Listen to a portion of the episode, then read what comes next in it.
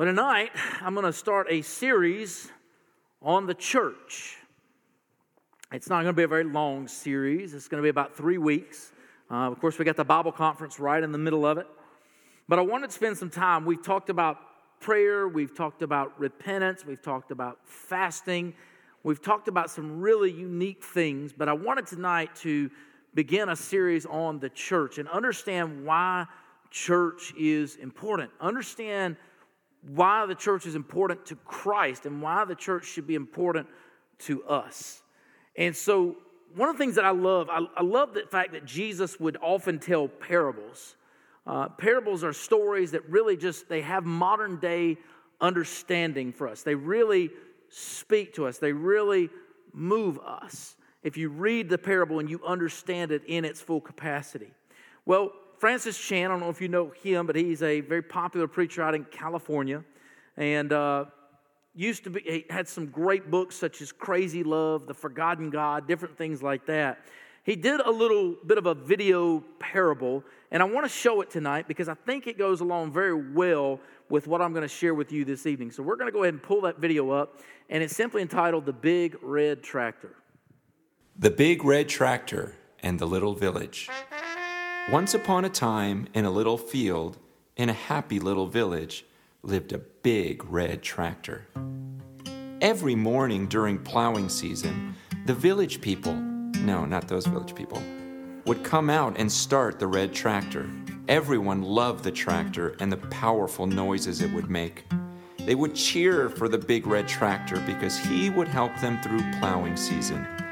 The people worked together to move the tractor Half of the villagers would push from behind, while the other half would pull. They had been doing it this way for many generations. Some days they moved the tractor 10 feet, some days they moved it 20. They did this for three whole months every year. Because of their hard work, the villagers always managed to plow the field just in time to plant and just before the rainy season. The rains would come to water the field. Then the sun would come out to make the crops grow. And then the people would come out and harvest all the new crops. It was just enough food to feed the entire village. One day, Farmer Dave was cleaning out his attic. To his surprise, he found an old book tucked beneath his great grandpa's belongings. It was the owner's manual to the big red tractor. This book told about how the tractor was made and all of the great things it could do. Farmer Dave studied the book all night. He was shocked by what he was reading. According to the book, if the big red tractor was running properly, it could plow the whole field in just one day.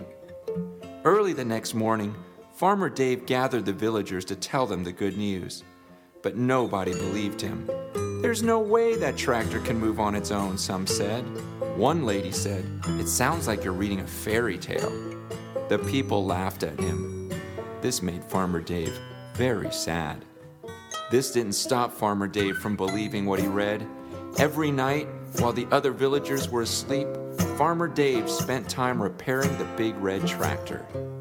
One night, Farmer Dave fixed the tractor completely. He jumped on the tractor and had so much fun driving it he ended up plowing the whole field in one night. The next morning, the villagers woke up and were in shock. The whole field had been plowed. It's a miracle, one man said. Maybe aliens came down, said an old woman. No, look over there, a little boy shouted. It was Farmer Dave sleeping on the tractor. It was then that people shouted, He was right. The tractor book is true. The villagers ended up plowing many fields that year and harvesting way more food than they could ever eat. They had so many leftover boxes of food that they began taking the boxes to other villages where food was scarce. The big red tractor and his little village soon became famous throughout the land. They became known as the most generous and life giving people in the whole wide world.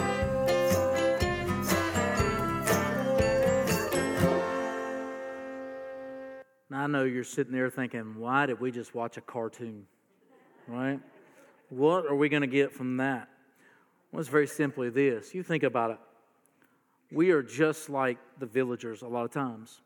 We are trying to push God along. We're doing church on our own. We're trying to drive the tractor. We're trying to move it in our own ability. When in truth, the Holy Spirit is the one who needs to be guiding the church. The Holy Spirit is the one who can take care of everything.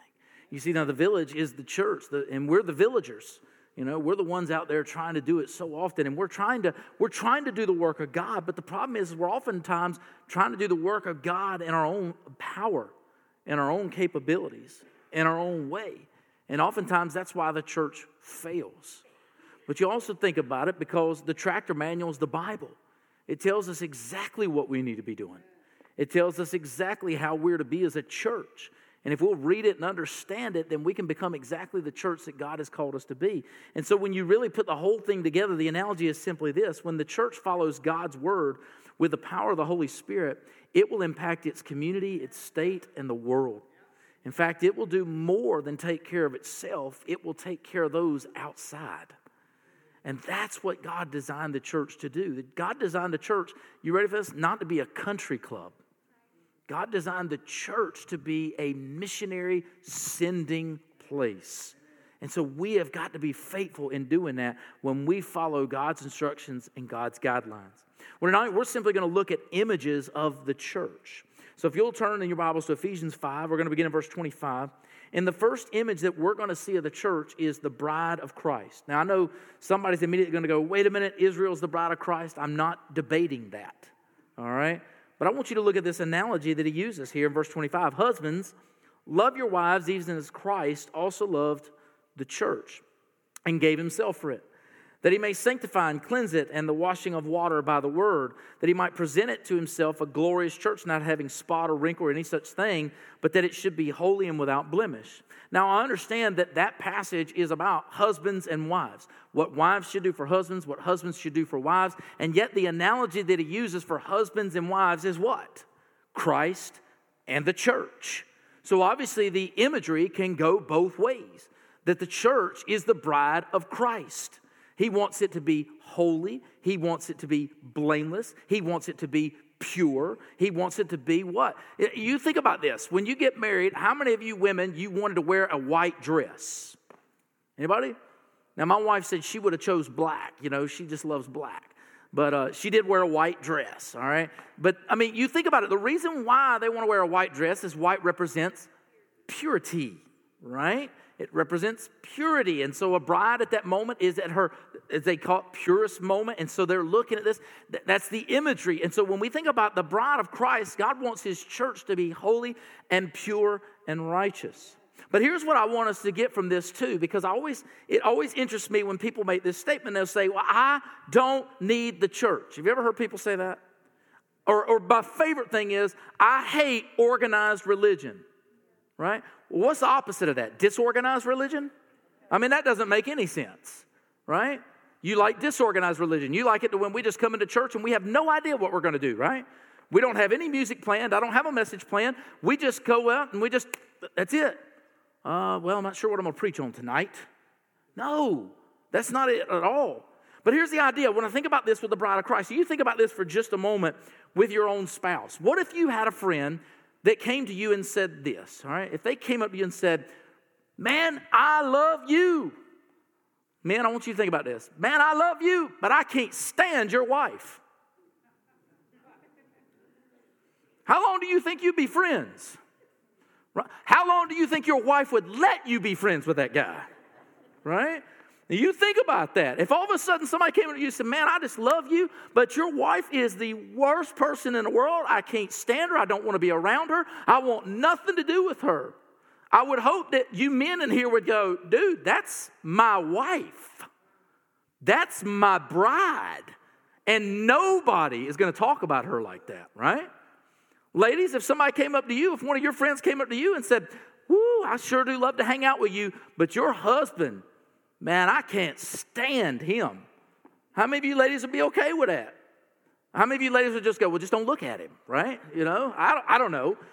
But you think about it. I mean, if, if somebody came to you literally and said, Hey, I want to hang out, and then they come up to you and then they challenge you and, and they say something like this it's me or them. That's pretty easy one, right? You're going to choose your spouse. At least I hope you would. Now imagine this if the church is the bride of Christ and people are saying, I love Jesus, but I hate the church, can that be possible? No, it cannot. It will not work. It's impossible. None of us men would take that and be like, yeah, that's just fine. I don't care if you don't like her. And nor is Jesus. Jesus says he wants her to be holy, he wants her to be pure, he wants her to be righteous, he wants to present her what he, he wants her to look as she should look, and therefore he doesn't want anybody around that doesn't love her. Why you look at the first John? What does First John tell you? If you don't love the brethren, how can you say you love me? It's impossible. You can't do it. So when you think about this imagery, if somebody ever comes up to you and says, I just hate church, well, then you might as well just say you hate Christ. Well, no, I would never. Well, if I'm not mistaken, husbands and wives are one.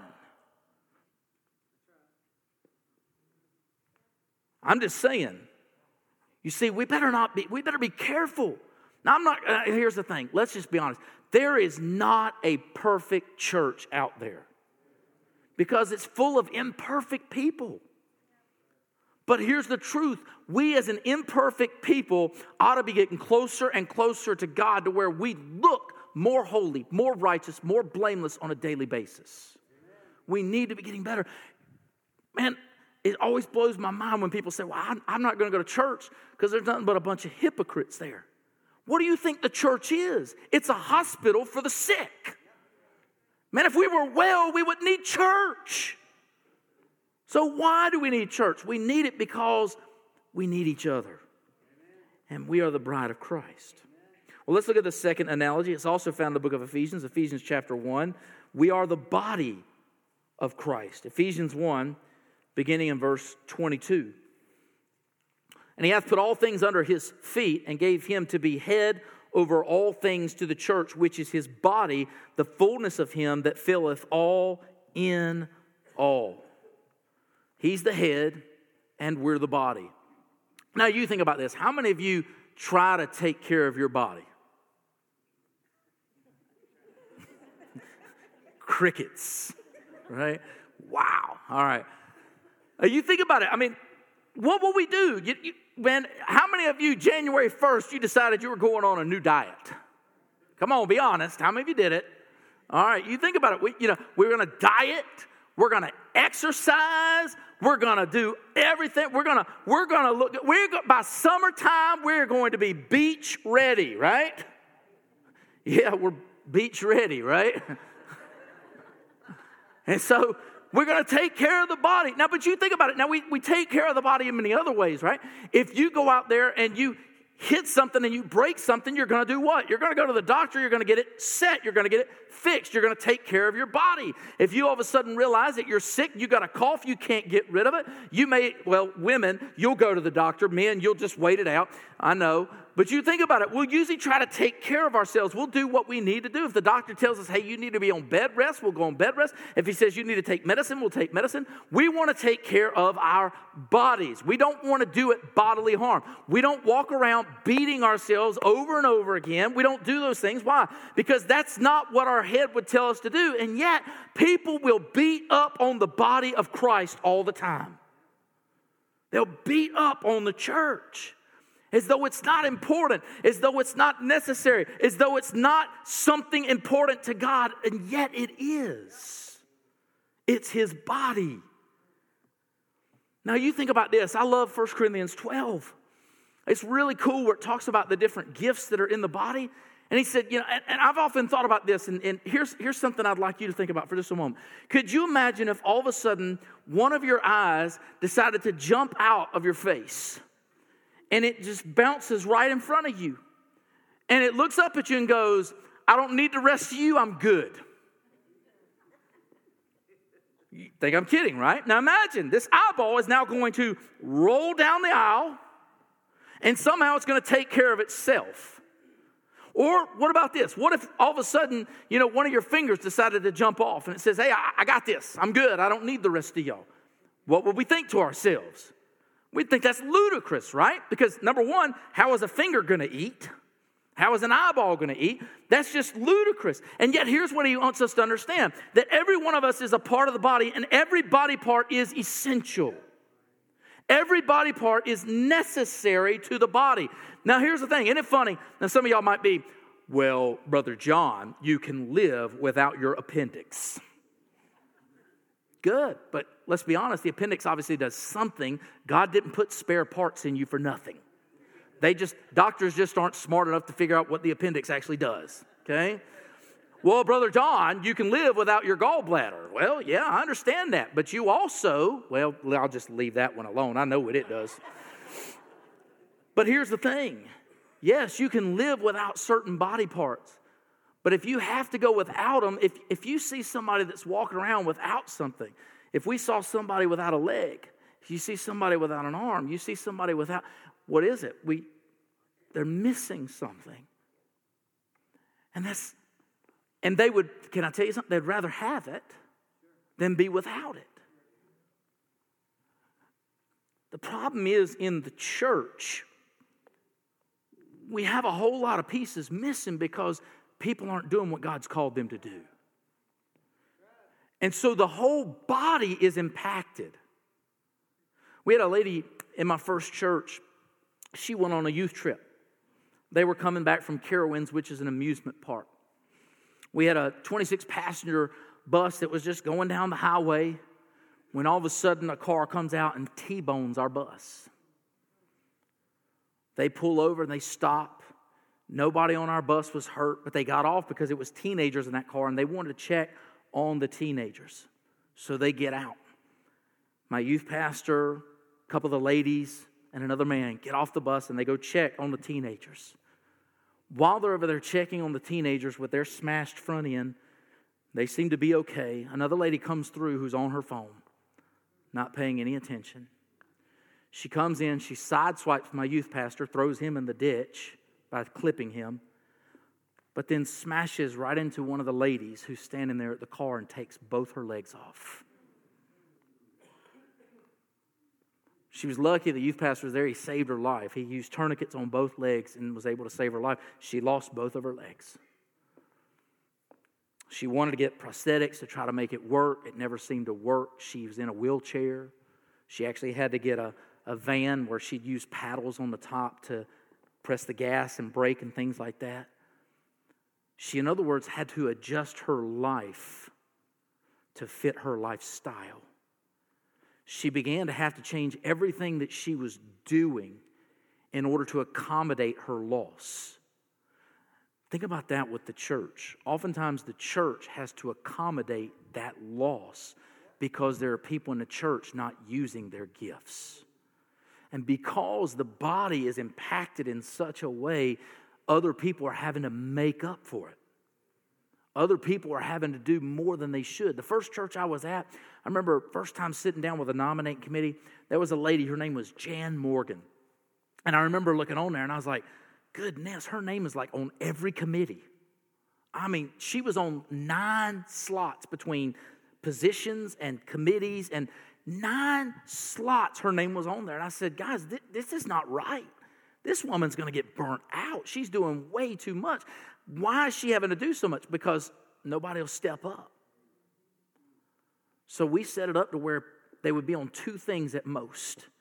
And we started going around and talking to other people. Ended up being able to get more people involved. And because we got more people involved, the church was able to serve more in the community and do more than it had ever done before.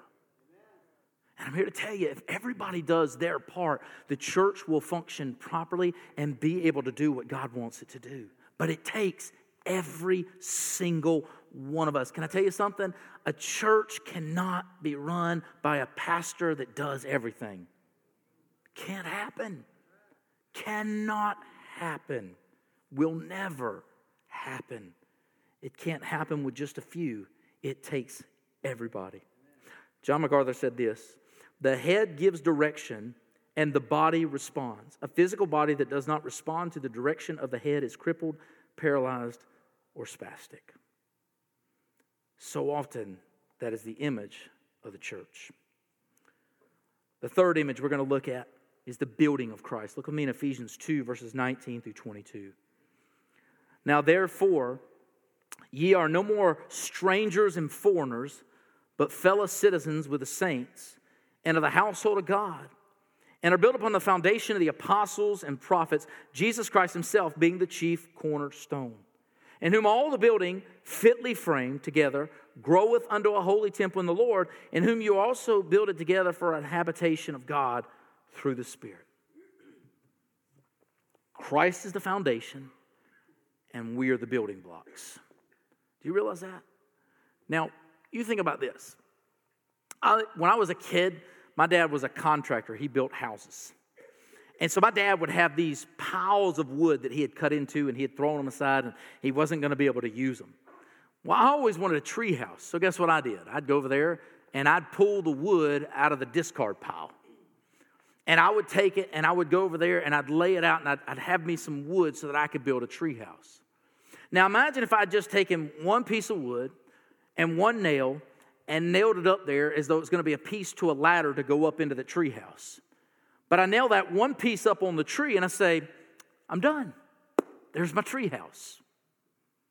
Would anybody want to come to my tree house as a kid?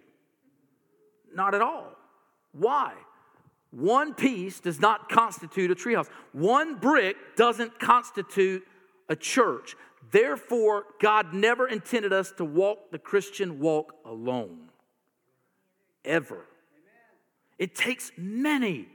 In fact, it takes people who can be what? Who can build up on walls, who can be a part of the roof, who can be the windows, who can be the door. There's all kinds of pieces that have to be arranged for a building to look like a building. You think about that. In my first church, we had this building right beside of us, and it looked like it was a condemned building. All right? Broken glass. It was just a cinder block building. It, was, it, looked, it looked like it had never been finished. Somebody said, Well, that used to be a mill. I was like, That was a pretty pitiful mill, if you ask me. Somebody bought it to do some sort of little toy development in it. It was very strange no toys I would ever have bought for kids. But I just remember this building just was dilapidated. It was falling apart. And can I tell you something? That's exactly what the church looks like when all the pieces aren't working together to create the building that God wants. Now, it's not a physical building because you and I are the building blocks. You see, we could be a church without a building. Did you know that? The four walls do not constitute a church. In fact, the word for church is the word ecclesia, which means the called out ones. You and I are the church. We don't have to have a building. We have a building to meet in, but we are the building. We are the church ourselves. And God is calling us to be together in order to be all that God has called us to be. Now, let me ask you this. Here's, here's something I always try to ask people when they begin to talk to me and they begin to say, I don't need the church. I'll say this I'll say, Can you truly live the Christian life apart from the church? And I'll ask these questions Can you have true and genuine fellowship with other Christians outside the church? Don't answer these questions yet. Can you have true and genuine worship outside the church? Can you have true and genuine capabilities to tithe outside the church? Can you have true and genuine ministry outside the church? Can you have true and genuine accountability outside the church? Can you have genuine in depth Bible study outside the church? Can you have a true and genuine prayer circle outside the church? Can you have true and genuine growth in your Christian walk outside the church? You ready? The answer is yes, you can. But why would you when God has already put it in one place?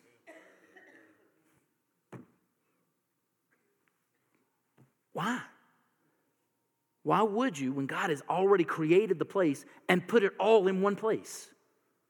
It makes no sense. Oh, well, and here's the truth of the matter those that are outside the church, they're not doing any of those things. They're not. Nobody's holding them accountable or they would be in church. They're not going to Bible studies. Why? Because they already hate organized religion. And they have to have to use a book. They don't want to use the Bible. You see, the truth is, is God has put it together for a purpose and a reason, and God has designed it perfectly for Christians so that we might live together, we might dwell together, we might edify one another, we might build one another up, we might grow together, and we might be the people who God has called us to be. That's why the church is important. The church is absolutely important. It is essential to the life of a Christian. Somebody will make this statement. I don't have to go to church to be a Christian. You're right. You are right. You just have to go to church to be obedient. Hebrews 10 25, forsake not the fellowship of the brethren. Oh, I can do that outside the church. No, you can't. If you're trying to attempt it, you're just in sin, you're in denial, and you're in pride. Plain and simple. God has put us together. We are the building. Each and every one of us. And here's the thing we need every piece, we need every step, we need every wall, we need every shingle, we need every window, we need every door. We need every part of the building so that it can look as God desires and has designed it. We need to be that kind of church. Where here's the thing where guess what? When somebody falls, we don't cast them in the discard pile, we pick them up, we build them up. We love them, we care for them. That's what God desires for the church to be. We are a hospital for the sick, not a country club for those who believe they're righteous. If that's the group you want to join, go join the Pharisees. They'll love you. They'll love you. You see, that's the problem today. We are living in a day and age where there are a lot of Pharisees in the church today. There are a lot of Pharisees in the church today. They believe they're more righteous than everybody. They think they're more holy than everybody. And I'm here to tell you, they're one day going to stand before God and He's going to say, Depart from me, I never knew you, because they're trusting in their own righteousness than in the righteousness of Christ. Man, we got to be the church. And that means that we're going to love everybody. We're going to care for everybody. We're going to pray for everybody. We're going to be there for everybody. We're going to lift everybody up. Man, if we can be that kind of church, let me tell you something. There will not be people, people if we were known as that kind of church, did you know people would be lining up to come in here? Guaranteed. Lining up to come in here. Why? Because we recognize our own faults, we recognize our own failures, and our goal is just to simply grow and love each other. And man, if we become that kind of church, we will impact Lebanon, I promise you. And not only Lebanon, we'll impact Wilson County, we'll impact the state of Tennessee, eventually impact the United States of America, and impact the world. But we've got to be the church that God has called us to be. My question is simply this How important is the church to you? How important is it to you? I can just tell you this. I've given my testimony before. But I can assure you of one thing I praise God every day for that one opportunity that I had. When I worked with a, a, youth group, I was in this youth group, and they wanted to go do this youth musical. And I remember going and doing that youth musical. And I saw this group there that was so different from any group that I'd ever seen. They were a youth group that was building each other up. They enjoyed worshiping. They enjoyed reading their Bibles. They enjoyed praying. And I had to ask them, What is so different about you than me? And they began to show me what it meant to have a relationship with Jesus. And it didn't take me long to figure out I had a relationship with the people of the church, but they had a relationship with Jesus. And man, that changed my life forever. And ever since then, I don't miss church. I don't miss it. Even when I go on vacation, I like to visit churches. I want to see what it's like to be a guest. But it's great. I praise God every day for His design and for the church. And I praise God every day for the people that God has put in my life to be a part of my life to help grow me. And I hope you are the same.